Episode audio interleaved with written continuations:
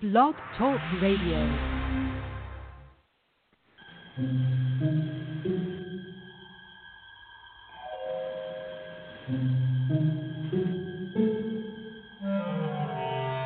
Archangels, ghosts, and Bigfoot. Oh my. It's just another night for Supernatural Girls. Real stories, real answers to life's biggest supernatural mysteries. And now for another exciting interview with paranormal experts from this world and others. Here's your host, paranormal researcher Patricia Baker, on the one, the only Supernatural Girls.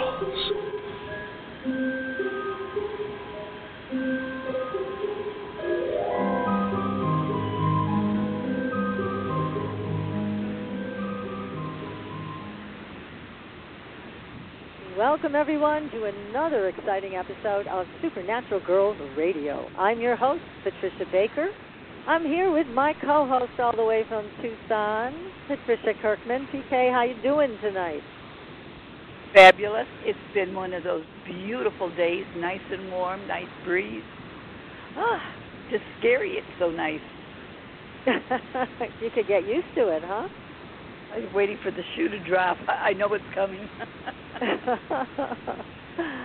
oh gosh. Well, we have had some crazy times the last few days. I know people are under a lot of stress and quite anxious about what's going on in the United States with our election and the ensuing insanity. So I hope you've joined us tonight to kind of get away a little bit from all of that and hear from our amazing guest. We're going to bring him on in a few minutes. Jerry Wills. He is an extraordinary healer.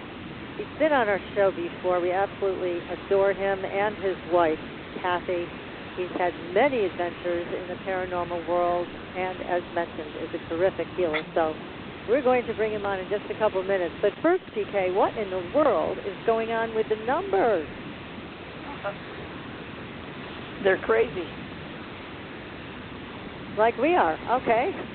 Tell us more. It's working here very well. But that's what we're thinking. Guys, can you hear me okay now? Uh, no, we kind of lost you a little bit. You're backing out. Yeah. I don't know what all of a sudden is a problem with the with the phone lines. I wouldn't grab the other phone just to be on the safe side. I think it's okay now. That sounds yeah, all right. speak up. There is a background, almost like a wind or something. I don't know where it's coming yeah. from.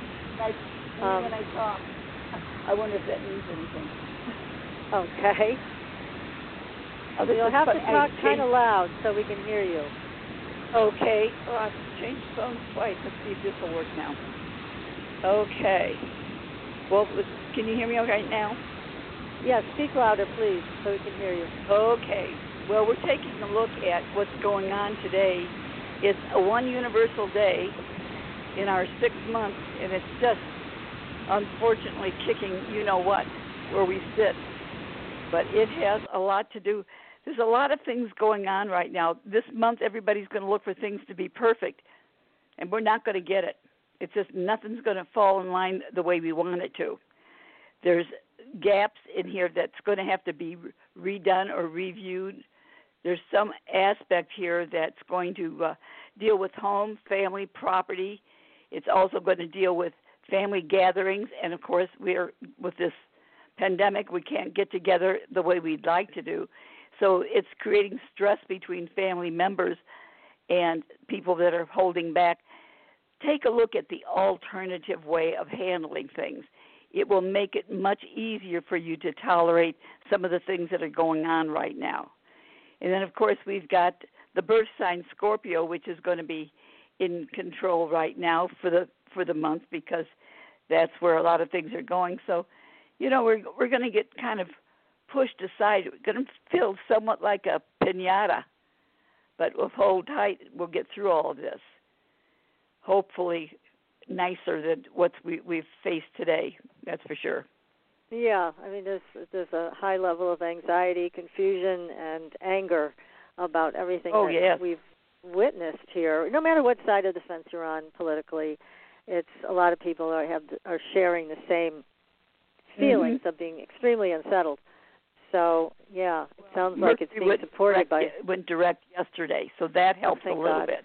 Yeah, that so does. It, it, we'll, we'll still have to do some dusting and cleaning where the retrograde is concerned because people are still going to be uh, clearing off some of the things that have been ongoing. But we're going to really have to stay straight and really pay attention to how to really help one another right now because this is not going to be an easy time. Not at no. all. No, that is, is absolutely for sure. So, it, yeah. Okay. Well, thank you for sharing that. At least we have some I know, some good thoughts to add to it. To just uh, stay grounded and stay on the straight and narrow here. Well, the most important thing right now is if we act within care and kindness of one another, we'll get through this month. Next month is when we're going to have to really take a, a different approach to what's going on. So learn whatever you can dealing with alternative ways of dealing with things. That will make your life a lot better right now. Okay. we have to think of plan B and what that looks like. So, everybody, make sure you go to our Facebook page. We have incredible stories there this week. Some old UFO stories from Italy in the 50s, some some more recent ones. There's been, as you know, an uptick in all the sightings of crafts, and people are sending them into MUFON and other places and reporting on all of their experiences. They seem to be ramping up quite a bit. And so that's all on our website. Take a, I mean on our Facebook page. So please take a look there. Follow us on Facebook and follow us on Twitter and Instagram. TikTok content will be coming out this week. So we already have an account set up there. You can follow us on TikTok. And we're going to have some entertaining things for you to follow. Those yes. one minute TikToks, a lot of them are just very entertaining me. In fact, I can't stop watching some of them. So we uh, hope to join. We need entertainment. Speaking of which, I am going to be doing something Thursday night with the Arizona Wellness Alliance. It's going to be from six to eight, and I'll have something on my website if they're interested in getting involved with it for the evening. It's Great. going to be done via Zoom, so that will make it a lot easier.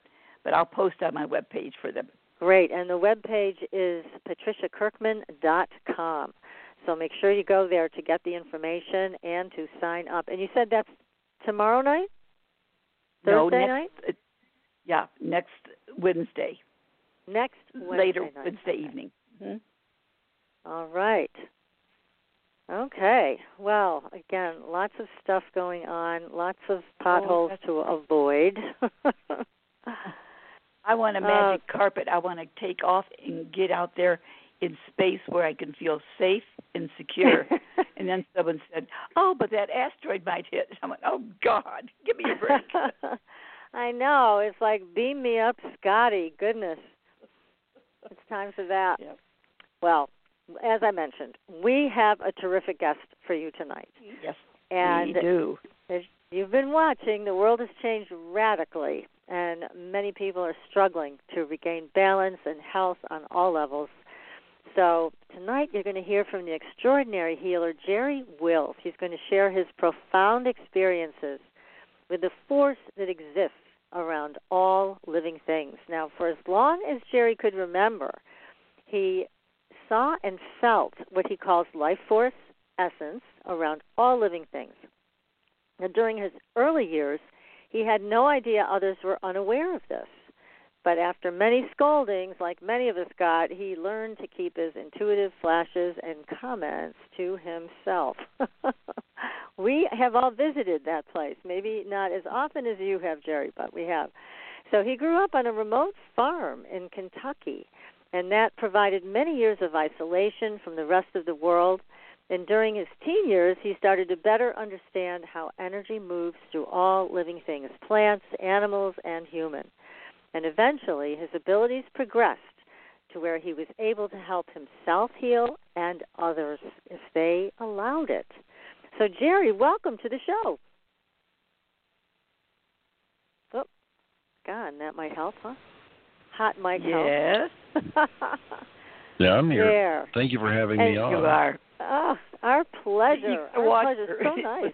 I buttons. So nice to have you back. So, first of all, some of our audience members may not know your story. So, um, it's it really began in a in a very unusual way. You were basically you were born and then you were taken somewhere and left there, as I recall. Is that right? Yeah, I was. I was born elsewhere and dropped off in an abandoned farmhouse out in the middle of nowhere, I guess Kentucky. And uh then I was later retrieved by uh, some soldiers. At the time, there was no Air Force. It was called the Army Air Corps. And that's before the Air Force was ever, you know, before they were made the Air Force. I was delivered over to Fort Knox Hospital where I stayed, and then um, at some point I was handed off to a soldier and his wife who were incapable of having children, and uh, that's where I ended up. He died when I was seven, and we moved. Well, that was in uh, Denver, Colorado. We moved back to Kentucky after that, and I spent the rest of my formative years in Kentucky, back in the hills. Now, did you have siblings growing up? Well, I have two sisters, and uh, from what I know now, I think they were also adopted. I'm, I'm pretty sure they both feel the same way. Wow. Well, it's it's. Did you ever find out who your biological parents were who left you there? In that abandoned farm no, building? Uh, never. Wow. No. Uh, Mysterious. Never. Never. Very I don't even know when I would. I don't know what my real birthday is. Nothing. You know, it's just it's kind of weird. Everybody else can go and do an astrological chart, and right. I try to do it, and it's, none of the information that you would need to do that exists. Oh my goodness! Wow. Do you know your birth name, Jerry? No, I have no idea. So you're you're blocked in on both ends. Yeah, pretty much. I know my my initials uh, are the same as you would see on the side of an army truck. You know where they say the gross vehicle weight, and then it has you know how many tons it is or whatever. Uh, Yeah. Same initials. I'll be oh. Oh my goodness. Well, that's a, a very unusual beginning in life. That is for sure. But you've had an unusual life also. So you immediately knew and understood the essence of life force. So you were able to see it, feel it from a very young age. I didn't have words for it. I didn't really know what was different about me because let's face it, you know, there weren't many people to talk to. I remember being a couple of years old and having experiences. and then um you know, as I got older and more conversational, it was there, but I really didn't see any reason to talk about it. I was just seeing things and enjoying what I was seeing and laughing about it. It wasn't until I got old enough, you know, and actually living back in Kentucky. Uh, there, after a few years, uh, about nine, ten years old, started talking about it, and it wasn't, it wasn't appropriate folks in Kentucky, at least at that time, were very superstitious. You know, hill people, Mm-hmm. and uh, you know, you had Pentecostal churches, a variety of different religions you know, within the Christian faith, and they all had their own concept, I guess, of of what was correct and what wasn't correct or allowed. And of course, I fell right on the other side of that line. And I didn't know that I shouldn't be talking about these things. And, you know, innocently enough, I did occasionally, and I got reprimanded, scolded, sometimes good good whipping. Oof. And uh, I learned to just stay the hell quiet because why would I want to talk about stuff like that when I got that kind of response? Exactly. Even when I got a little older, I was, uh, you know, this this fellow, a nearby farmer, and nearby means, you know, if you're going to walk to his house, it's probably a 30 minute, 45 minute walk across fields. He had uh, hopped off of this little Ford Cub tractor, and when he did, his galoshes with mud, he slipped and twisted his knee. I had already been working on animals by this time. I was probably 10 or 11 years old. Um, let me think, how old was I? 14? No, 13. And anyway, um, he twisted his knee really bad. It hurt. And so I just asked if I could take a look at it, put my hands on, saw the problem, and just did intuitively, not with any preconceived notion of how to do it. I just sent energy in, is what I call it now. But I just made it better in my innocent, childlike way at the time. That's what I called it. And afterwards, well, he was really quite startled and looked at me strangely and said, What did you do, boy? And got up and walked away. Well, then, you know, the neighbors around heard about it and people were afraid of me. And it was a bit ugly. Oh no! I think that's the last time I actually tried doing anything to help anyone while I was on farm was with that fellow. Yeah, I mean, all it was um, doing was creating isolation and negativity for you. So yeah, the whole thing was Sad. negative. Even in school, there really weren't many many kids that I could resonate with. Uh, they were all well below my intellectual acuity, and not just have it sound like I'm boasting or anything, but I, I had a photographic memory and I could retain information completely. that's handy. So God, yeah, I, it, I die for something like that. really. I, I read encyclopedias and books and everything I get my hands on. I I got bored about I don't know the letter C when I was reading through this gigantic dictionary. I thought if I could remember every word in here, wouldn't that be something?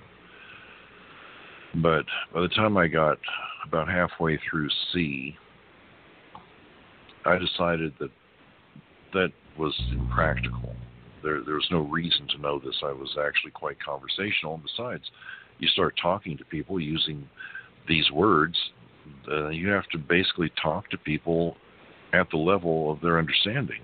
If you talk at a beyond, and you're actually talking at them at that point, then the comprehension is completely lost, and there's no point in communicating. So I gave up on it.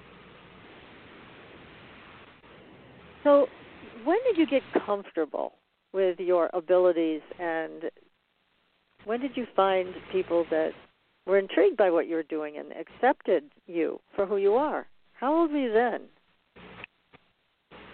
Well, the first time that happened, because I was looking for acceptance, and well, I guess I was about, I don't know, maybe 19, 20 years old. There was a um, a place in the town I grew up called the Lighthouse, and it was basically a place where we might call them New Age Christians at this point, but they would meet up and they had elements of the Pentecostal and elements of the um, uh, what was it? I think Presbyterian, yeah, Presbyterian Church. They, you know, hands-on healing was a thing. Um, speaking in tongues was a thing. I mean, all the stuff from the Pentecostals was a thing, plus more. And I thought it was all pretty goofy, but I I went, I saw that my cousin, who was a drug addict, had found some peace, and she invited me over, so I went. And of course, the first night there, these folks are all praying over this poor soul who had a broken leg and a cast. And I thought, well, that's too bad. And I've always had a generous heart and care about people. And I said, well, let's just fix it. So I took a look through the cast, saw the problem, and it was really kind of a. It wasn't just broken right off. It was more fractured in a spiral bit of fracturing. So I just went ahead and just melted. Yeah, I just melted the bones back together and repaired it, and, and that was that.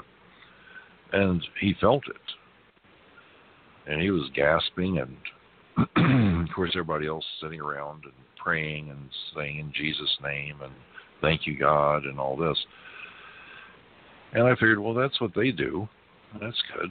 So when I finished, he said it, it immediately stopped hurting. It felt whole again. And so they all decided they were going to just get that cast off of him. So they did. And he got it off, and he's walking around, and he's praised God, praise the Lord, hands in the air, and people fainting. And it was one of those deals the first night I was there, that's the first thing that happened. And I learned by being there that if you're going to be in that club, you have to say the right words and make the right motions and movements with your hands and you know you have to play the part because if you don't and you're not part of that club so i did and it turned into quite a fiasco the uh there was a minister who was in charge of this place with the presbyterian church they finally got me over there and i was in this big old office well keep in mind at that time we're talking, well, when was that? That was about mid 70s. So, you know, I was really into rock and roll and smoking pot and drinking a beer once in a while. And nothing too rowdy, but, you know, I had friends over and we partied. It was fun. Well, you know, I, I wore bell bottoms and t shirts and had my hair long. Even had some love beads at that time. and he wanted to see me, so I went over to see him. So while I'm in there, he's dressed up in this fancy suit and this fancy office with wood and a great big desk and carpet on the floor and air conditioning. Well, I didn't have any air conditioning. hmm And you know, he's he's a well, you know, he's he's sort of a figure, rather heavy set. And he was the main preacher dude for this place. So he started asking me about what I was doing and how I did it. I told him. And it is like I always tell people it's the presence of God. It just moves through me for some reason, and then people are okay. Well, you know, if you want, we'll send you to seminary school. We'll make you a bona fide minister. You'll have your own congregation and you'll be making lots of money. You'll make an awful lot of money. Well, I didn't have any money at all. As a matter of fact, I couldn't buy any pot. My friends had to supply it because they had jobs. so so, this is quite an offer. How tempting was it? well, and it gets better. He said I could have plenty of money and I could have, you know, plenty of women and a car, a convertible. Oh my He says goodness. you'll have everything you want. Well, I, I thought plenty of women. What would I do with plenty of women? so that I didn't quite get that part of it, but the part that I did get was when he said, "Look, you know, if you do this, you're gonna have to cut your hair, stop smoking cigarettes, and we'll get you a nice suit of clothes, and we'll teach you how to be a proper minister, and you'll look the part." And so I lit up a cigarette, sitting there thinking about it. He said, "You you can't smoke in here." And so I looked around. He had an ashtray with a cigar in it. So I said, "Oh, sorry," and I put it out. And um, I said, "You know something? I don't think I want to do that because I really don't want to cut my hair. I'm not going to." And I had to stop listening to rock and roll, the devil's music. Stop smoking pot. Stop drinking beer. You know, I had to be something else. And I said, "You know something? I I really think God likes me just the way I am." it's working real good. I don't think God wants me to do all this, and I don't know why you'd want me to. Well, this is what God wants. And I said, Well, then I don't know who your God is. And as soon as the actual God Almighty comes and says, Jerry, you need to do this, then I'll do it real quick. But I'm not going to do it because you tell me I need to, because that's what God wants. I haven't heard from God about this at all. He just seems like me the way I am. And so he got red faced and told me to think about it. And I said, No, I don't have to think about it. I'm not going to do that. I said, That's crazy. I like my hair long. And I like listening to rock and roll, and I'm not going to stop listening to it. And as far as having, you know, a bunch of girls, said, I just can't even think about what that means. So, the thanks but no thanks, and he got really pissed off and told me to get out of his office. So I grabbed what was left of my cigarette and lit it up and walked away. So that's where it kind of went to people noticed it. But when I got comfortable, to answer your question, uh, I got comfortable about 42 years old, I'm thinking. Up to that time, I had to keep it a pretty well, you know, hidden thing. People shouldn't know about it. Woman I was married to, she thought that was some crazy stuff. Don't be talking about that stuff it'll hurt your business, hurt our business. People find out you're talking about that sort of thing. And so I got to the point where I figured I've either got to change my life or I just need to end it because I'm really unhappy. Mm. But I didn't want to do either. I just didn't know how to cope with this. Right. Well, there were a series of events that happened, and the next thing you know, I'm divorced. And uh, that story, by the way, we, we do have a members area now, and that story is called Fantastic Journey. It's a hell of a story, and it's in our members area if anybody's and interested. Members area not, of where? You know, is that on your Patreon account? Yeah, it's on our. Okay. Yeah, so, it's our So people can find you there on Patreon, and mm-hmm. yeah, because I know I'm getting questions from people now as you're talking about where people can reach you. Do you need to be in person to get a healing? So we'll get to all of those. But go ahead and, and, and talk about sure. the rest of this. And then we'll go to the specifics. Well, yeah, sure. I'll make it quick. Um, you know, basically what happened is that I met Kathy. And long story short, she got her finger caught in the car door, and I liked her She's pretty. So I took a look at her finger and I fixed it. She was pretty surprised by it all. And I got her phone number and we stayed in touch and then I got divorced. Kathy and I got together and she's the first person that ever believed in me. And as a matter of fact, I still had my electronics business running. And after we're married, she said, Well, you know, you're fixing electronics devices, but you really should be helping people. Wow. I said, I, I really don't know how to do that. I, I feel really uncomfortable trying. And she said, Oh, it's understandable because she knew my story. She's heard a lot more than you have. right. And she said, You know, come on, I'll take your hand. I'll stand by your side. We'll do this together. It'll be all right.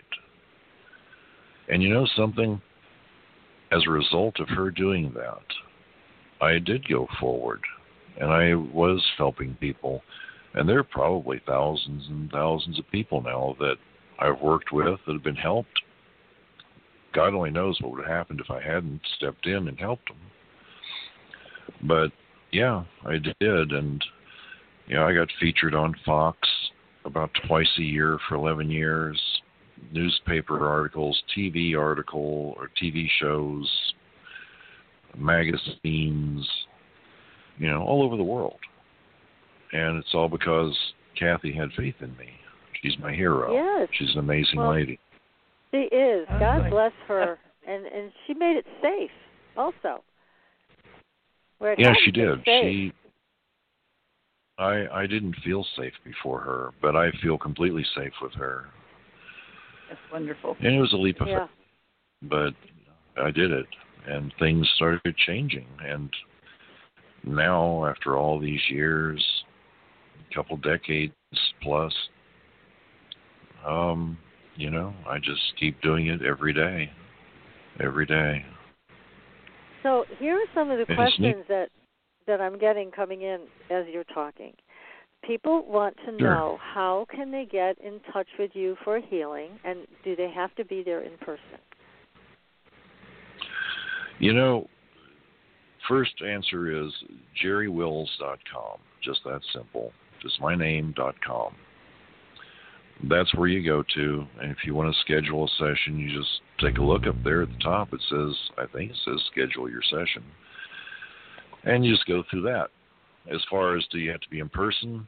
No, because you know it's grown since I started. You know, t- over twenty some odd years ago. There are people now all over the world that I work with, and I really like seeing people in person. You know, it's great, but it's just impractical. There are so many people in the world. So now, um, well, it's over the phone, but it didn't make any difference. I mean, as far as what happens geez, I worked on dogs and cats and animals and men and women and horses. And w- the way this works, when I go into that place, whether you're in person or over the phone, I go into this place where there's no time and there's no distance. And I'm right there with you. I look around, see what I can see, find the things I can find, try to fix them, and it doesn't work for everybody. It just doesn't. Some people I wasn't meant to help because of whatever reason. But by and large, quite a number have been helped, both in person and by, you know, this remote thing. And I go about fixing it. And when you work with people, and obviously you work with thousands and thousands of people, and you must come across the same diseases at times, like Alzheimer's. That's a big deal, and a lot of people have it. And I'm wondering if, when you work with a number of people who have the same condition, do you find similarities? Um, not just physically, obviously, when you're looking to work with them and, and help them heal, but do you find an overall pattern that you can start to identify? Yeah, I do. I see several patterns. Um, there's there's a there's you know it's kind of funny when when you go to the doctor and it's like doctor you know um well let's just take something real common. I mean women you you, you ladies would identify with this maybe in some capacity. Um they'll say you know doctor i'm not feeling right. I'm having um hot flashes and night sweats and you know it's I, I think menopause is happening, and uh, doctor will check you over and maybe do a blood test. Go, yep, you're right. That's what it is. Nothing to worry about.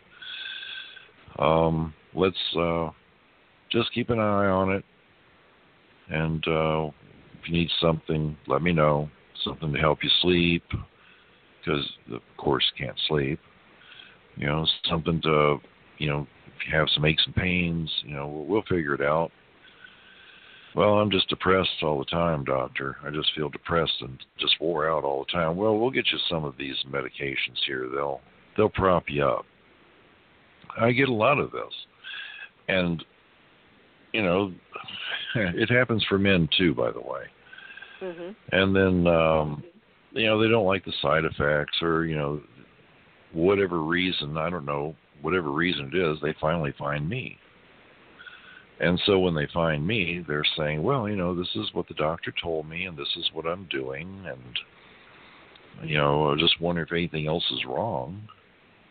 So I take a look. In all of these people, I find the same basic things. To answer your question, I find a whole pattern of things that are going on.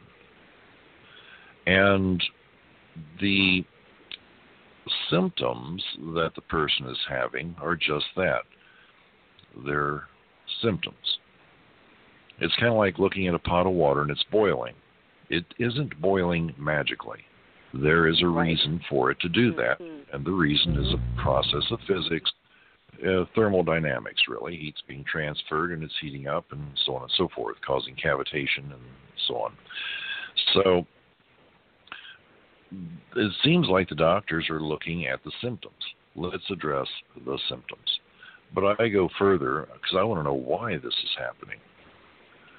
So I look for why it's happening, and in a great number of people, almost every one of them that I work with, and this is going on, I see the exact same thing going on.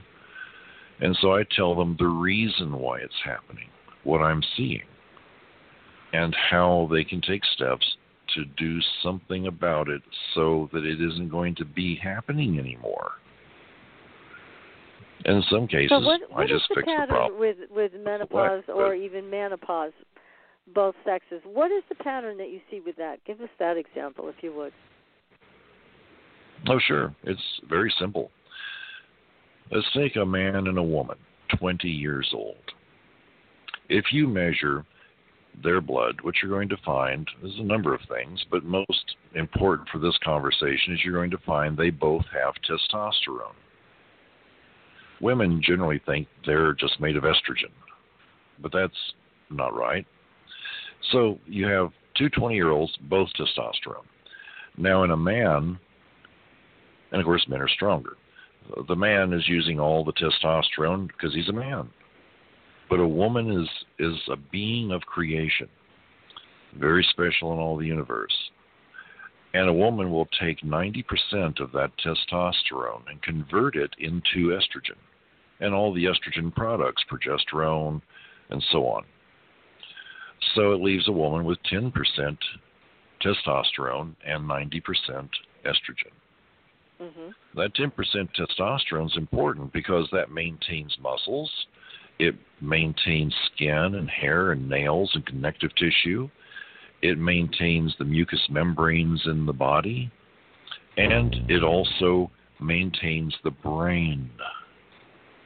And the testosterone, as you get older, it's going to, well, there are cells called epithelial cells, and these cells, as you age, begin to die off. The reason why they die off is because there is another uh, system running parallel, and that system is one that's creating cannabinoids, like in cannabis. Hmm These cannabinoids, the same thing. So these molecules your body's creating, and on every cell there's a receptor for the cannabinoid molecule.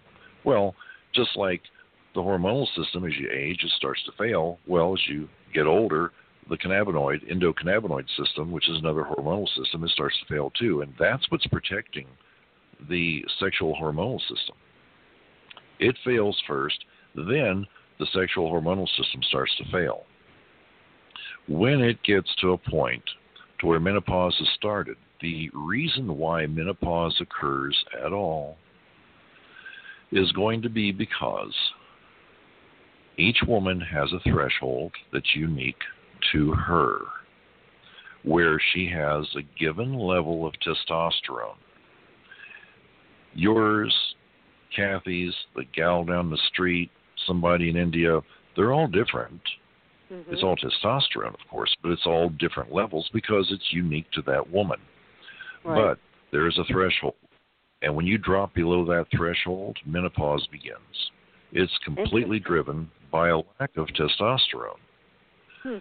Now, as you move into this, what happens is that the endocrine system, uh, the adrenals, basically, is where I'm going next, they are going to be releasing because now your body's under stress. And of course, if you have stress, it would drive this even harder, as you'll see when I illustrate why. But the the adrenal system's pumping out little, little bits and pieces of cortisol. Cortisol is a vasoconstrictor. It's a hormone. It's not really good for your body. Some people call it the death hormone, but it's just a stress hormone, that's all. It coexists with adrenaline. Adrenaline goes away quickly, cortisol, not so much so. Right. When it gets into your bloodstream, the first place it's going to reach and touch is the hippocampus, which regulates the, the pituitary and pineal gland. Now, these two glands are producing oxytocin. Oxytocin is your center of peace, and it's also the very foundation for all human sexuality. Oxytocin is that important, and there is no sexuality without it, period. There's actually aberrant behavior as far as being a recluse and completely antisocial without oxytocin. A Good Hmm. example of that would be um, kids uh, with Down syndrome. Put them on oxytocin, they settle down, and they're actually quite nice. Well, anyway, the cortisol interferes with the production of oxytocin. It doesn't make it just go away, but it regulates it down. So you lose your sex drive quite rapidly. Then in your bloodstream, all this is happening quite you know quite fast. It goes from there, goes to your liver. When it goes to your liver, well, it's not good for you.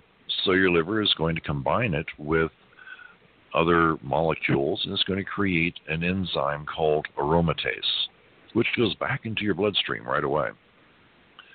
When this happens, aromatase is going to find the testosterone, it's going to bind to it, and it's going to create more estrogen. And it begins throwing your body out of balance. It does this in men as well. And when it starts going in that direction, the first thing women notice with all of this is probably going to be vaginal dryness. Mm-hmm. That's the first thing. The second thing is going to be they're going to notice they're putting on weight and they can't get rid of it. Well, it's because your body is going to create fat cells and shove in the estrogen to protect you from the excess estrogen because excess estrogen is an inflammatory. So you gain weight. And even if you try yeah. to starve yourself, you're creating more stress, you're going to put on more weight right. because well, you don't have the testosterone.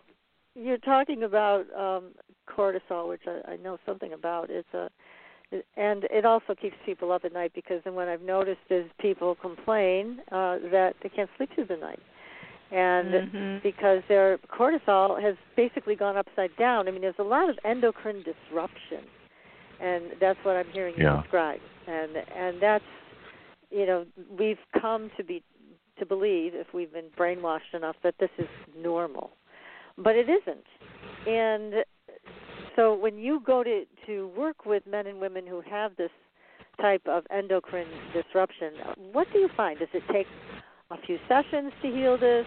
Is it? I know everybody's different, but what's your average with this? I don't heal this. I find okay. it and I point them in a direction where they can get help. You see, part of what I do, I learned a long time ago that I can't fix everything, but I I can know a lot, things that other people wouldn't know. I used to call it top shelf items, things you never knew existed till you actually got up there and looked. well, with with this situation, I can't magically make the the uh, and, um, epithelial cells come back, so they're never going to come back. They're just gone. Your body has lost them, period. It's like losing a finger. I'm not going to grow your finger back either. Hmm. Well, right, okay. once this is gone, you have to do something. A lot of people take vitamins, they'll take supplements, you know, stuff like this. Um, well, this is no different than that. So, what you do, and if you folks are interested who are listening, you can save yourself a session with me if you've got this stuff going on. Spend your money. Go over to sottopelletherapy.com. It's spelled S O T T O P as in Paul E L L E therapy.com. Find a doctor near you. Don't go to anybody else. Go to them. They have the magic bullet. They saved Kathy's life, and they can help you with yours too. But this is where I point people to because this is the only therapy on earth that actually works, and it works 100% of the time with no side effects. Now, this is the uh, So, the it- um, the little pill they put under the skin, or something like that. Is that what yeah, that it is. It's uh, Okay.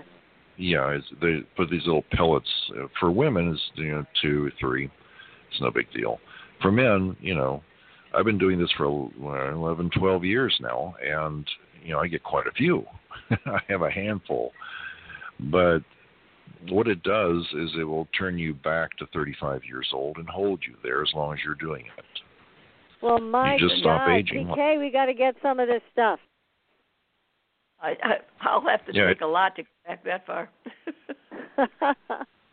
Well, I- I you know, know, it, it takes about a year and a half, two years to really go back into balance, but you'll feel fantastic once you do it. That's great, Jerry. What a wonderful remedy. And there's no side effects from this. None. Not at all. The only side effect is you might wear out because you'll be going so much and so hard. That's what happens to Kathy and I. You know, we we feel good, and so we just why stop? Let's just keep going. right. wow, that's wonderful. Jerry, what a what great remedy. At this stage, ahead, what about so- people that are going through memory loss or they're, they they get the stages of Alzheimer's? They get that feeling that uh, Yeah. they don't remember words when they're in the middle of a sentence, and all of a sudden they're starting to uh, feel awkward because they're not remembering things the way they should. What would you recommend for them to do? A couple of things. First off, understand why it happens. The frontal lobes of your brain, this is where your memory, short and long term, exist, your emotions, how you look at the world and see it and interpret it and move with it. Everything that is part of your cognizant mind that you're looking out at the world, whether it's remembering, talking, any of that, it all happens in the frontal lobes of your brain. That area is completely smothered with testosterone receptors. When you don't have enough testosterone, that isn't going to work very well. You can have anxiety, memory loss. I've worked with quite a few women that they said they were in the beginning stages of Alzheimer's because of exactly what you were saying. They were antisocial, they were depressed, they couldn't remember things worth a darn, and you know they they were not the people they once were. Well, and I said, look, if you'll just go try this and find out if it works, and in every case, it worked beautifully. Well, There it are other things you sound can like use. hormone replacement is a big part of the puzzle here, and to get that that piece is is a very important thing to do. Now, somebody just wrote in about the, the SottoPelle treatment. Do the pellets just basically get absorbed by the body, and then you just have them replaced? Is that the treatment? Yeah, it is. For a woman, you do this every three months. Kathy's been doing it 13 years. Uh, every three months. And I'll tell you something, I'd give up smoking cigarettes if I had to in order to make sure she had that. I'd go down to one meal a day if I, something so powerful, Jerry, and you would give up cigarettes for that. Wow. Okay. And it I is would. That's a lot. with that. Yeah. Well, you know, in a second we were talking about the uh, the memory loss or whatever. What specifically can, can a person take? Like, say, my age. I'm 84 years old, so trying to remember things isn't that easy anymore. So, which direction would you put people like me to go forward? very first move would be SottoPelle. Once you're doing SottoPelle, and you know that that's that's a functioning thing, and you'll know within two weeks. I mean, you can't help but know because you'll feel so amazing. Um, and there there's a protocol. I mean, you you know you, you have to get out, start moving because you have to build up your aerobic conditioning. You have to get your heart pumping. Mm-hmm. But um, anyway, be, beyond that, if you've got that going, there are some essences called no, nootropics. It's spelled N O O T R O P I C S. Nootropics. Now, these are cognizance enhancers. Some are prescriptions, most are just supplements. What I would suggest that you do is I would suggest that you, um, let's see, first of all, you want to get rid of beta amyloid plaque. There's probably some on your brain. Everybody's got it. So you want to get some selegiline.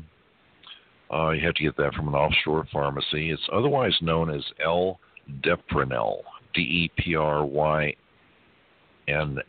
I think. But you can get it from an offshore pharmacy.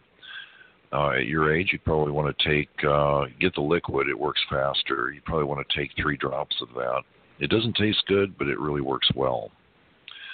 The other thing that you'd want to do is you'd want to get something called citicoline.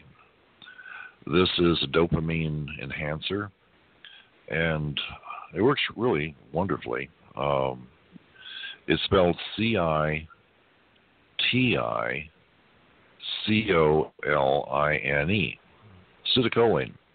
Get yourself a jar of it. Use a gram of it on an empty stomach every morning, and you'll notice. Um, you know, like me, I when I get up in the morning, have a cup of coffee, and try to get my brain working. But if mm-hmm. I do a gram of citicoline and water, within a minute, my brain is just firing on all cylinders, and I'm just at 100%. But I have that's... the testosterone going as well. Mhm. It doesn't mean it wouldn't help you. It certainly would.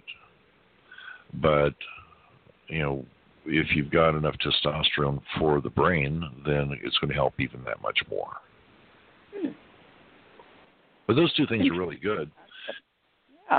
There are they sound over like 300 they work different synergistically nootropics. Also. Yes, they do. As a matter of fact, citicoline and L-deprenyl together, nice combination. Mm-hmm. Oh, that sounds excellent. Well, thank you for that, Jerry. Those are wonderful tips, and I know there are some offshore You know- pharmacies that, that sell those, and they're not that difficult to buy. No, they're not hard to get. We order it all the time. You know, in, in older dogs, how older dogs are kind of like, you know, lackadaisical. They don't. They seem to get like dementia. Really, I mean, they just sort of fade out, right? Yeah. Mhm. And it's a sad when you see this happening to your your pet. It's like I don't know what to do. I mean, he's he. My dog is just you know really gone downhill. Well, it's because of beta amyloid plaque. You have alpha and beta amyloids, and beta amyloid plaques apparently the most destructive to the brain. It builds up in the brain until it basically covers those dopamine receptor points, then you just can't think worth a damn. Well, if you go to your veterinarian and say, hey, my dog needs some selegiline, then the veterinarian go, oh, you know about that. Okay, let's get your dog some selegiline. And the dog will get some of this, and next thing you know, the dog's running around like a puppy because it it uh, gets rid of the beta amyloid plaque on the dog's brain permanently. It doesn't mean it won't come back because you're constantly creating beta amyloids. Mm-hmm. But what's there is just poof, it just makes it go away. Well, the same thing happens in a human's brain. And that's why L-deprenyl is so important. It really, really does a great job um, at just keeping your brain healthy. And then you start putting in like citicoline, which is a dopamine enhancer. It just makes more dopamine, basically. And for cognitive thought, walking, talking, breathing, looking around human being, dopamine is what you have to have in order for you to be able to do any of that stuff. So using citicoline just puts in a little bit extra. It only works if you do it on an empty stomach, but Oh, it doesn't taste bad. So it's not, yeah, you have to absorb it into the liver. If you have food in there, it's not going to work with a damn. Yeah, exactly. Well, Jerry, let me ask you another question because this has been bothering me. This disease took both my dogs from me this year. These there is a an incredible rise in cases of Cushing's disease and Addison's disease, which are both cortisol problems, one too little, one too much. This disease is on the rise exponentially with dogs and especially horses. Now, there's got to be a reason why all of a sudden we're seeing all of these cases. And my thought is it may be connected to Lyme exposure or any of the cofactors to do with Lyme. And I'm wondering if you have had any experience with that. No, I've not. I've not had anyone uh, ask me that question. I've, I've, until you explained it, I didn't even know what it was. Yeah, it's a really Hmm. horrible disease, and uh, you know the dogs basically become they just get eaten away. That you just they become skeletons, and all the organ systems just break down. So again, too much cortisol, as you mentioned earlier, is can be deadly, and it is with dogs. The and Addison's is the opposite, but it is a very both of them are very complicated, and they're very complicated to treat. And I think part of the problem is nobody uh, really understands it. They don't understand why it's happening and the components therein that create it. I think that's true of a lot of diseases. As you mentioned, we're very much big on symptom management. and that is never a way to go, in my opinion, unless it's short term. But this is a long term problem, even on the medication that's highly recommended for dogs. They only last two years beyond the initial diagnosis. And dogs are being diagnosed younger with it. I've heard of, you know, dogs five years old. And again, horses, apparently, it's even worse. So if in your travels, if you do come across this and you have any, you find any information, I'd love to have it because there are a lot of people who I've been in contact with in the last seven months. They're really suffering with this with their animals because they just don't know what in the hell is causing it and what to do. And quite honestly, a lot of the vets are not being directed properly by research. So it's just a, a mess for anybody who has an animal that is diagnosed with that disease, either one. So please do let Yeah. me know if you come across it. Absolutely. You know, I think in this particular instance, if I could just hold the animal that we know has this, I could track it down. I don't know that I want to trust it doing it at a distance for something that is as mysterious. I think um, I could get a lot deeper into what's going on by doing it that way. hmm I'll see if I can. Um, I'll see what I can find out. Of those. You know, I don't have any animals around me right now, but maybe I can uh, find someone who has an animal like this, and I could uh, take a look. That would be so helpful. Um, it's again, it's so tragic uh, of a of an illness. Both of them are, and it's just it just seems fairly impossible to stop, and it can progress extremely quickly. So something happens that I think is a messaging system that breaks down. That's my opinion of it so far. And I'm usually pretty good with medical stuff, but even this is beyond what I can understand. So yeah, anything Yeah, really you have sounds- to offer would be great. Could be could be something with Lyme disease because that does all kinds of weird stuff in a, in a body. It does. I think they have yet to figure out exactly the mechanisms that are in process with Lyme and all the cofactors and co-infections that people um, people have. So, uh, a lot of dogs, a lot of horses are exposed to ticks. Whether they contract actual Lyme disease or not is a good question because the testing isn't as solid as it, as it should be. We have a lot of false positives, a lot of false negatives. So it's again i'm not sure but as i look at it i'm looking for as a researcher i'm looking at what's the common denominator what has been introduced to their environment in the last say 15 years that wasn't there before that might be doing it Yeah. so Hmm. yeah thank you well do let us know because this has been uh, something i'm watching pretty closely Okay. Now, do you yeah. I, I'm sorry Yeah, go ahead sorry. pk I was just going to ask you if you took, uh, Jerry, do you take appointments with people to uh, work with them for, say, uh, anything for the memory or to the animal or to whatever? Are you available yeah, for that? Yeah, I do. Sure. You know the way it works is you go onto my website. There Okay. is a paywall.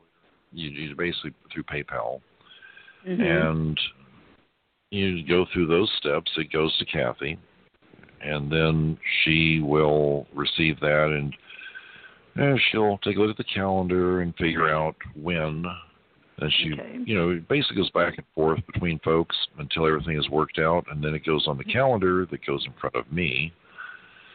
And then usually an hour or two before it's time, then she'll tell me I've got a session and I need to pay attention to it and do it.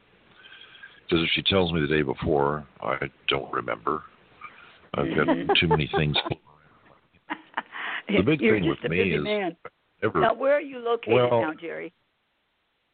Right now, we are 35 miles north of Phoenix in a place called Black Canyon City. It's in the middle of the desert Ah. here in Arizona, north of where Yeah. you are. Yeah, that's what I was asking. How how far are you? from you yeah that'd be great if you Yeah. guys could get together probably three hours, two hours, three hours, whatever it is from Tucson to Phoenix, and then another, I don't know, thirty, forty minutes north. Mhm. You know, it's from the north end of Phoenix, um, north about thirty, thirty-five miles. I wasn't sure where you were. I think you were originally when we first uh, chatted. You were in Cottonwood, were you not? We were, we were up there for a while. I actually lived in Jerome for a while. It was really fun.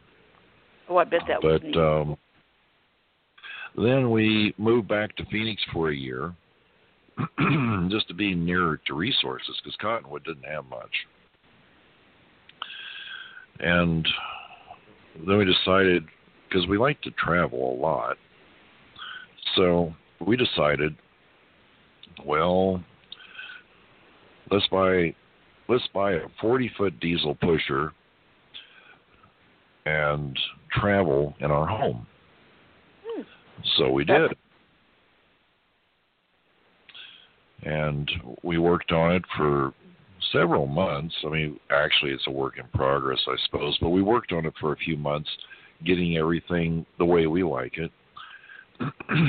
Built a uh, broadcast studio in here, and you know, it's you know bedroom, bathroom, kitchen, the whole bed. I mean, it's it's actually like a small apartment. It's very comfortable. It's good for us. And, you know, you could always go, hey, I wish I had an extra room or two, but it's not too bad. And plus, you know, we can turn the key and blast off and go to the next place. That's We were right. just looking at uh, Picacho Peak, as a matter of fact, thinking, huh, what would that be like? Go down there and stay for a month. That's it's nice down here. Yeah, it Why is. I've been all and over then you'll be Arizona. actually yeah, I have be closer to PK. I also have a driveway big enough to hold a motorhome and it has electric outlet out there too. There Yeah, you go. that's pretty Okay. dandy. Yeah. Uh-huh. When my husband was alive, we had a motorhome. And uh Oh, okay. of course he's gone and the motorhome is gone as well. So but uh yeah, it's it's wide enough driveway in that to park in and what have you.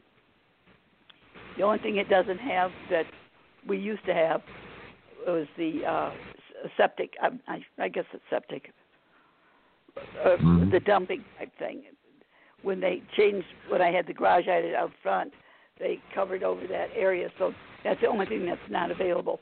But it's a wide driveway and it has electric. So give me a yell if you want to head this way. That's great. Yeah, that's a I'll good make sure idea. that That'd I'll make fun. sure that uh, you guys have PK's contact information. Okay. Yeah, thank you. That'd be good. Yeah, I'll send it over to you. And Jerry, I've got a question to ask you. I'm going to change topics a little bit, a little bit aside from the healing. You know, the Pleiadians. I, I know you've seen them in Arizona. You Yep. described it on our last show, and Mhm. you're very tall. You're what, six nine or something? Yeah. You're a tall guy. And the Pleiadians are known for their height and their blonde hair. And i- have you ever considered that you were from them? Given your early beginnings of being dropped off somewhere, and that the fact that you were even found is miraculous. Well, I think that the powers that be were probably made aware that they needed to show up and, you know, pick me up. But as far as, you know, where I'm from, you know, it's always been a question in my mind. And could Yeah, be, you know, but you you really feel that way to to us. I mean, I know PK probably you feel the same way, but there's something so different about you, so special about you. And yeah, it's true, everybody's special, but there is something otherworldly about you. And so I just wondered if you've ever had thoughts about that or dreams about that or when you have seen the Pleiadians because I remember you described some that you saw like going up the mountain and they were I mean, they were so fast. You said you couldn't believe they had already made it to the top of the mountain in such a short period of time. Mhm. They have amazing Oh, that was ability Rich. physically. that was Rich down in Peru. He, Oh, he that was said he Peru. was a Okay. Pleiadian. I kind of laughed at him because I thought it was silly. Everybody's a Pleiadian. But but you're the That's first person that I've met that I think may be. You know, it's there's just something about you. It's you're different, and yet you are very down to earth, and you're very, very much a human being with a big heart. So I don't know. Just seemed like it was a good fit, and maybe there's a part of you Well- that that's like that. That comes from that, I should say. Well, it could be. It could Because be. you also now I have to mention this, and I don't know if we have time to go into this the whole story, but maybe you can abbreviate it because it's the most amazing story I've ever heard in my life. It's the most amazing story from anybody on the show at any time whatsoever that PK and I have ever heard. And that's how you scared your poor wife Kathy half to death after you just married her That's in right. Peru. When you passed through that stone doorway and left your new wife standing there on the other side. Can you tell us about that? Sure, I'll, I'll tell you a bit about it. Um, I'd been told about this place by this old fellow. Well, I don't know how old he was, but he looked old. Anyway, he was Aymara shaman. Aymara live around Lake Titicaca. They're a different breed of people, really. And, you know, not like the mountain shaman or the jungle shaman. These these folks are they're just different, you know, as uh, I guess the area would, you know, dictate. Anyway, he told me about this after I became friends with him. And remember, I mentioned something about Fantastic Journey. Well, Mhm. when I met him, it's described in Fantastic Journey because he's responsible for me meeting Kathy. So, anyway, he told me about this place, and so I went uh, to southern Peru, off the shores of Lake Titicaca. Went to this place. Nobody knew about it. I mean, well, not nobody knew, but I mean the locals knew about it, but you didn't hear anything about it anywhere. You know, like now, you know, people, hell, there've been film crews out there.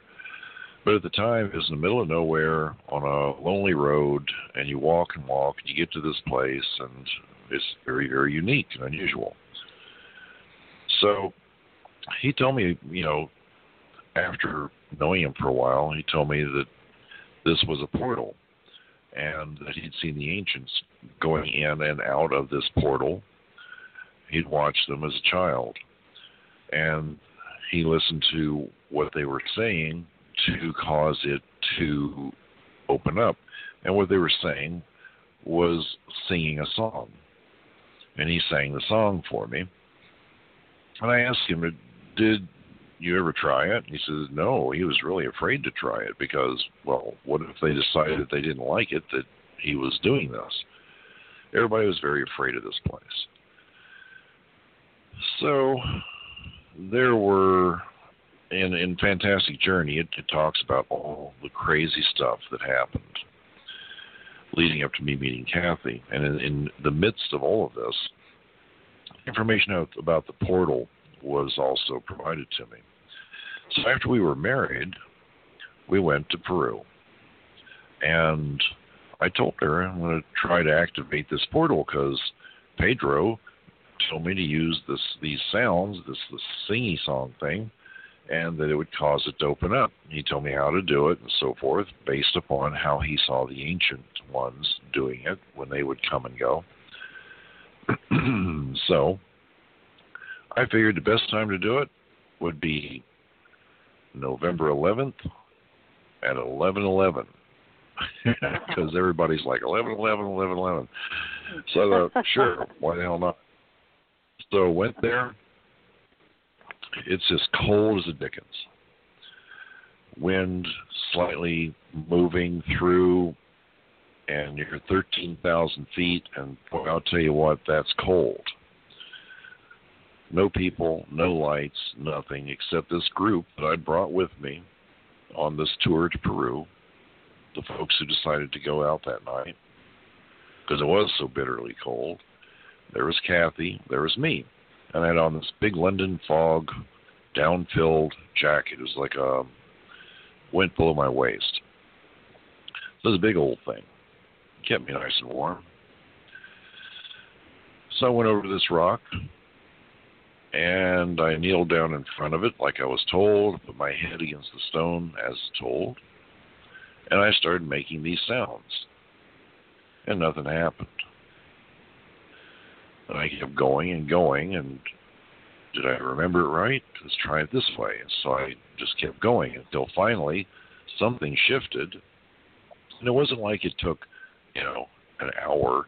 It was more like, you know, within 15 to 25 minutes something happened and it sucked all the air right out of the atmosphere around me, and I felt like I was about to pass out. My, I felt like I had fallen forward, and I was just falling and falling, like if you're in a dream and you're falling.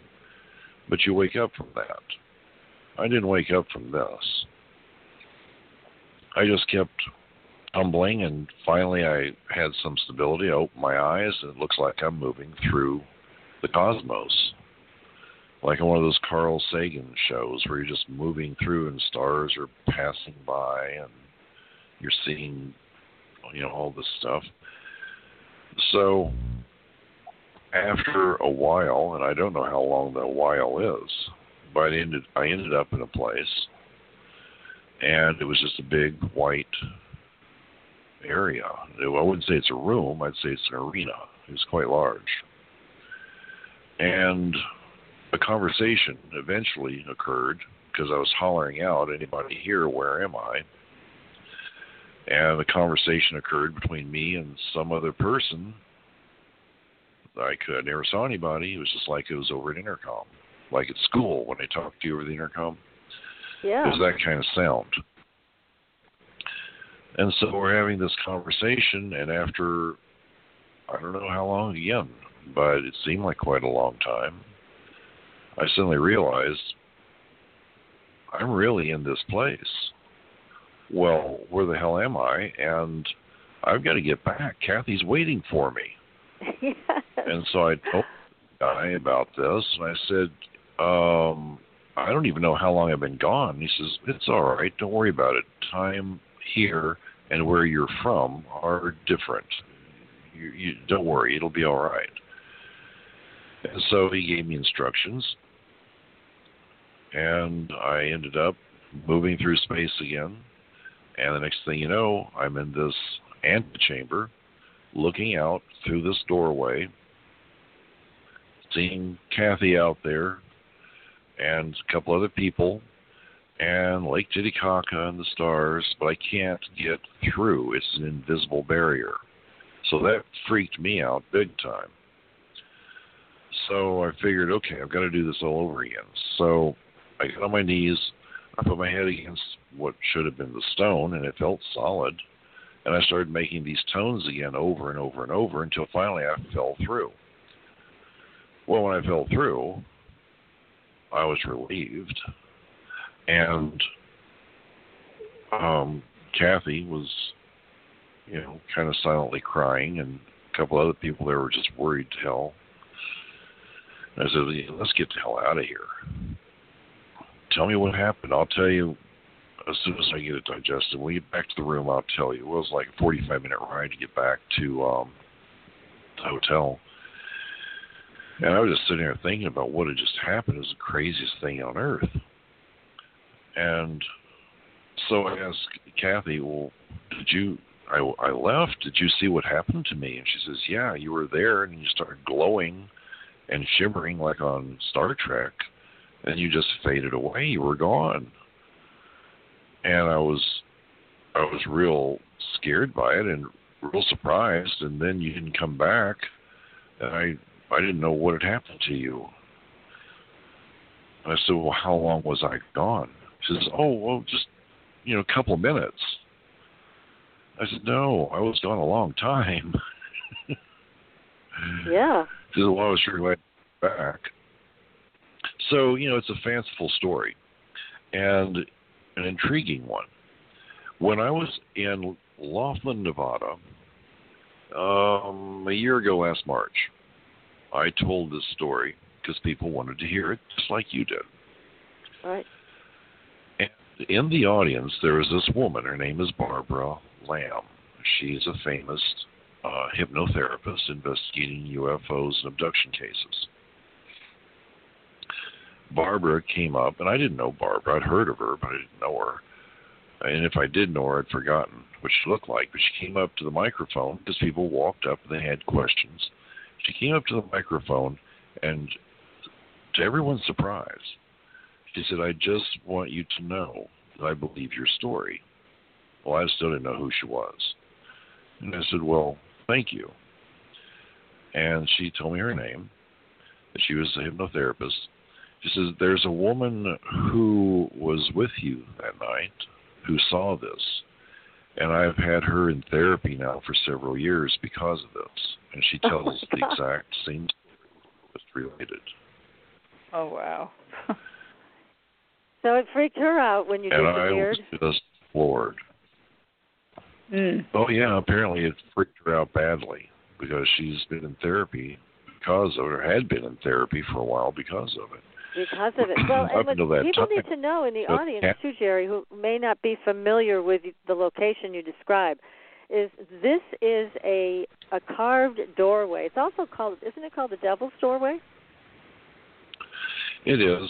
Um, the proper Not name of it is Ottawa. The locals call it the Devil's Doorway because children and, and adults both have disappeared there, and no one's ever found them again. Right, they disappear and they don't come back, and and it is solid stone, and there is no way that there's a way to open a handle to a door. It, it just doesn't exist. It's just a solid stone piece, and it's thick. So the fact that you pass through it using this, these tones that were given to you by the shaman is is just an incredible experience, and in the and that you had the ability to keep your senses and not and not freak out because you had you had something happen that was totally unexpected. I'm sure. And then Yeah, I, I was. Uh, it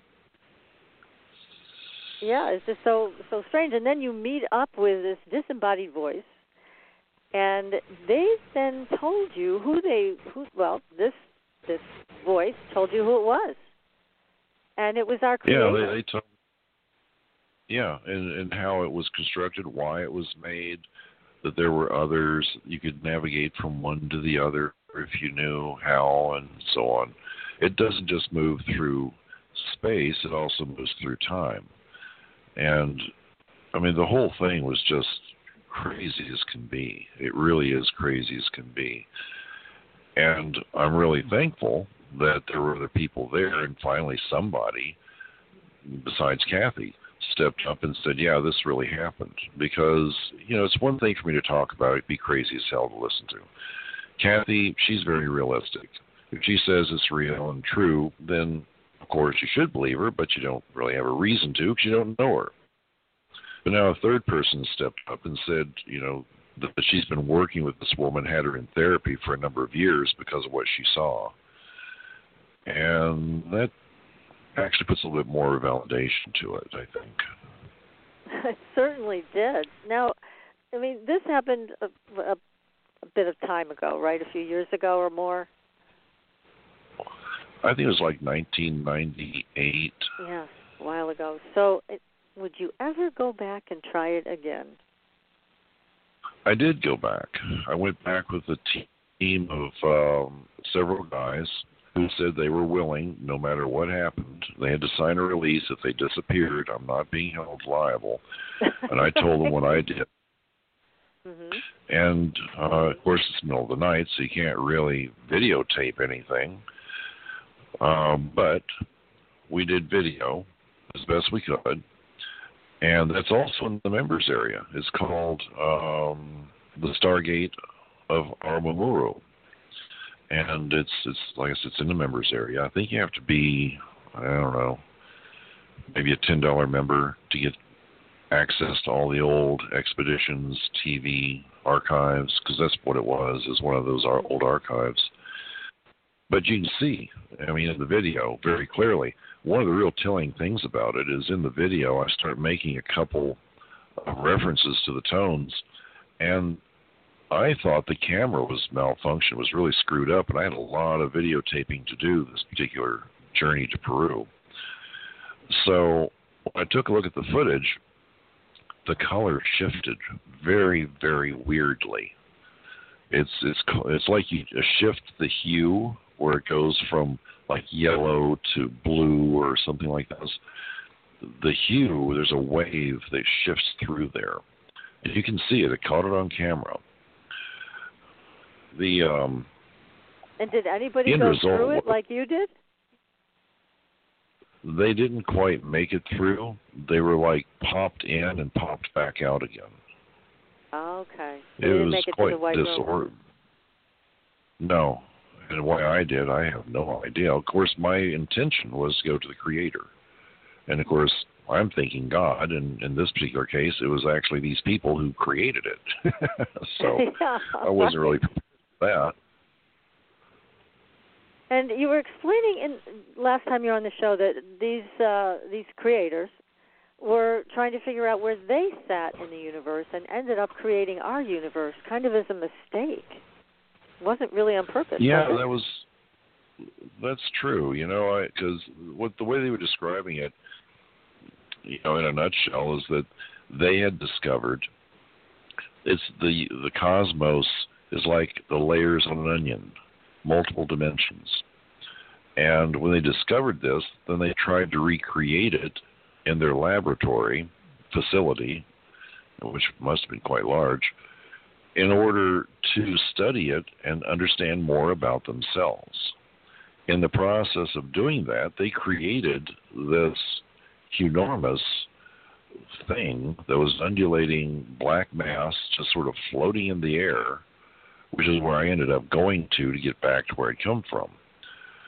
But it had taken on a life of its own, and they couldn't shut it off.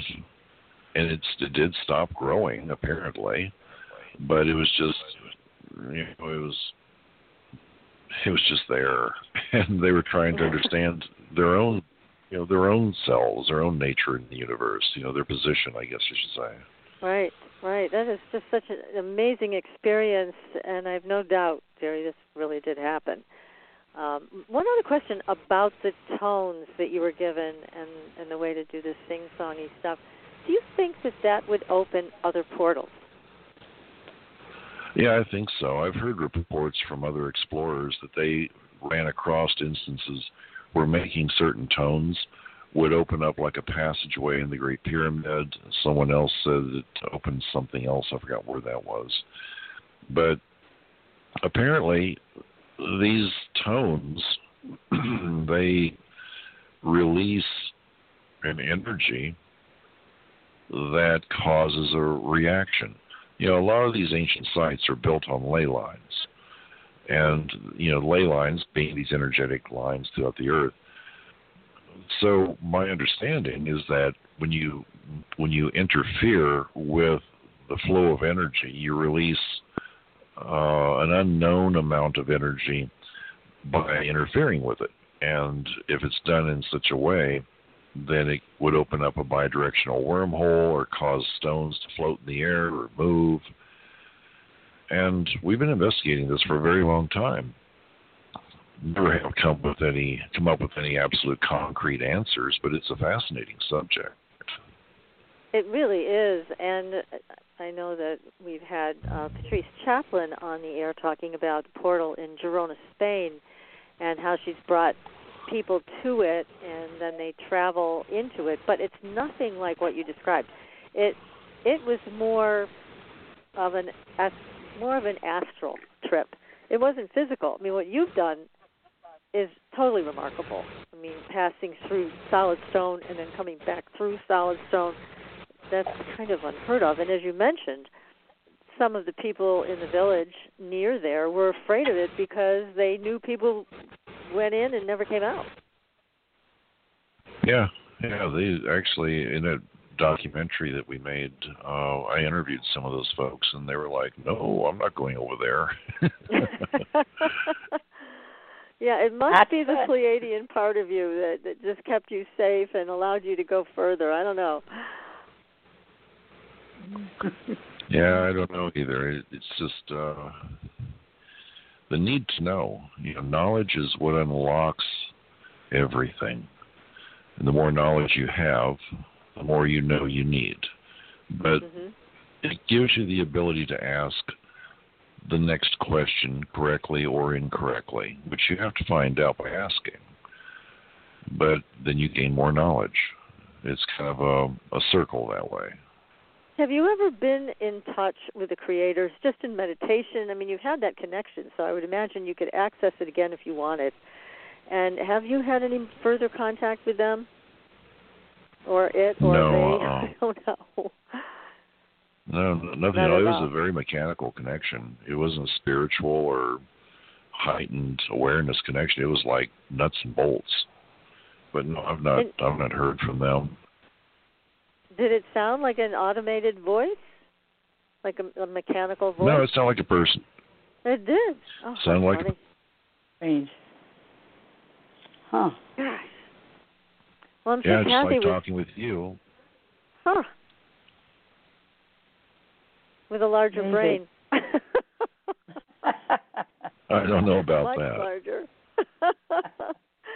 so Kathy good. must have been just so happy to see you when you came back. Gosh. Yeah, so for she a moment was. she was married, and for a moment she thought she was a widow, huh? Yeah, just that quick. I was really happy to be back too. I bet. oh, yeah. oh. What an adventure, Jerry! What an exciting life you do lead, and it's it's just wonderful. Now you also do your own uh, podcast. You interviewed an astrologer recently, very interesting interview that you had with him, and his predictions on the election. Mhm. And you do sometimes you do live on Facebook, so people can also visit you there, right? Yeah, I do. Um, I'm gonna be doing a, a Facebook Live, yeah, probably tomorrow or the next day. And on Tuesdays, Mondays, Tuesdays, somewhere in there, uh, I do um, I do a, a podcast. It's a video broadcast actually, and uh, the next one coming up, I think, is chapter nine out of the book Healer: The Jerry Will Story. I've been reading that book online and Oh. offering Wonderful. Keen's looks at everything. So the book doesn't really tell everything, so I decided I would. Like for example, the book doesn't tell you who the famous Hollywood actress was that I worked on. And whenever I get to that, I'll be disclosing exactly all the behind the scenes details. There's a lot of material for that one. Probably take me Oh, two that hours. sounds exciting. Interesting. So that's coming up in the next couple of weeks on your Facebook page. Uh, not Facebook. No, it's going to be in the members area. Those broadcasts so are for our supporters. Yeah. Oh, okay, so people, you can, uh, the audience knows then they can sign up there. They can visit you on Facebook. They can also go to your website, jerrywills.com, and sign up for a healing session. Kathy will help you remember to be there for your Yeah. appointments, which is great. That's Just in case. wonderful. Yeah, and you know, on jerrywills.com, they can also go. there's a tab you can click for the Jerry Wills Show, and oh, good. using that tab, you can get over to the Patreon page and become a member. You know, a lot of people sign up for two dollars and discover there's so much more at the fifteen dollar level that they just jump up to that automatically. Some people go even higher. I don't know why, but they do. But, well, it's uh, good that they do. Yeah, that's wonderful. Yeah, it's so it's nice. you have lots of different ways that people can listen to you and connect with you and sign up for healings and more. And Jerry, we're going to have to have you back. This has been so delightful talking with you tonight. You've given us another great evening.